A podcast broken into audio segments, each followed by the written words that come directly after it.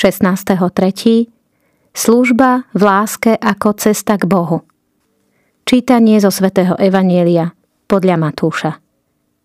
Keď Ježiš vystupoval do Jeruzalema, vzal si osve 12 učeníkov a cestou im hovoril: Hľa, vystupujeme do Jeruzalema a Syn človeka bude vydaný veľkňazom a zákonníkom.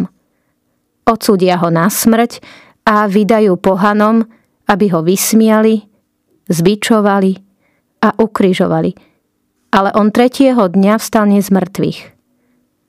Vtedy k nemu pristúpila matka Zebedejových synov so svojimi synmi, poklonila sa a o čosi ho poprosila.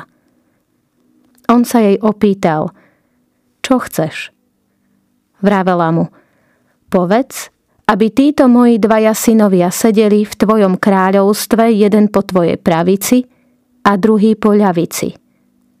Ježiš odpovedal: Neviete, čo žiadate. Môžete piť kalich, ktorý mám ja piť? Oni mu vraveli: Môžeme. On im povedal: Môj kalich budete piť, ale dať niekomu sedieť po mojej pravici alebo ľavici nepatrí mne. To dostanú tí, ktorým to pripravil môj otec. Keď to počuli ostatní 10, namrzeli sa na oboch bratov. Ježiš ich zavolal k sebe a povedal: Viete, že vládcovia národov panujú nad nimi a mocnári im dávajú cítiť svoju moc. Medzi vami to tak nebude. Ale kto sa medzi vami bude chcieť stať veľkým, bude vašim služobníkom. A kto bude chcieť byť medzi vami prvý, bude vaším sluhom. Ako ani Syn človeka neprišiel dať sa obsluhovať, ale slúžiť a položiť svoj život ako výkupné za mnohých. Zamyslenie.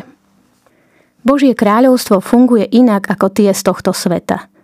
Ježiš nám ukazuje cestu služby, ktorá nás vedie do jeho kráľovstva. Veď on nielen slúžil, ale aj položil svoj život za nás. On nám svojim životom ukázal ten najlepší príklad lásky, obety a služby. Cesta služby je tiež cestou pokory. C.S. Lewis raz povedal: Pokora neznamená, že si o sebe myslíme menej. Znamená to, že myslíme menej na seba.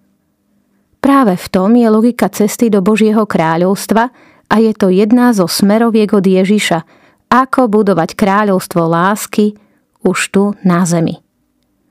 Ježišu, vďaka ti za to, že nám ukazuješ cestu služby v láske.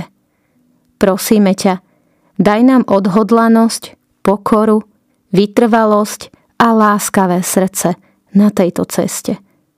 Amen. Vykonám malý skutok lásky tam, kde je to potrebné.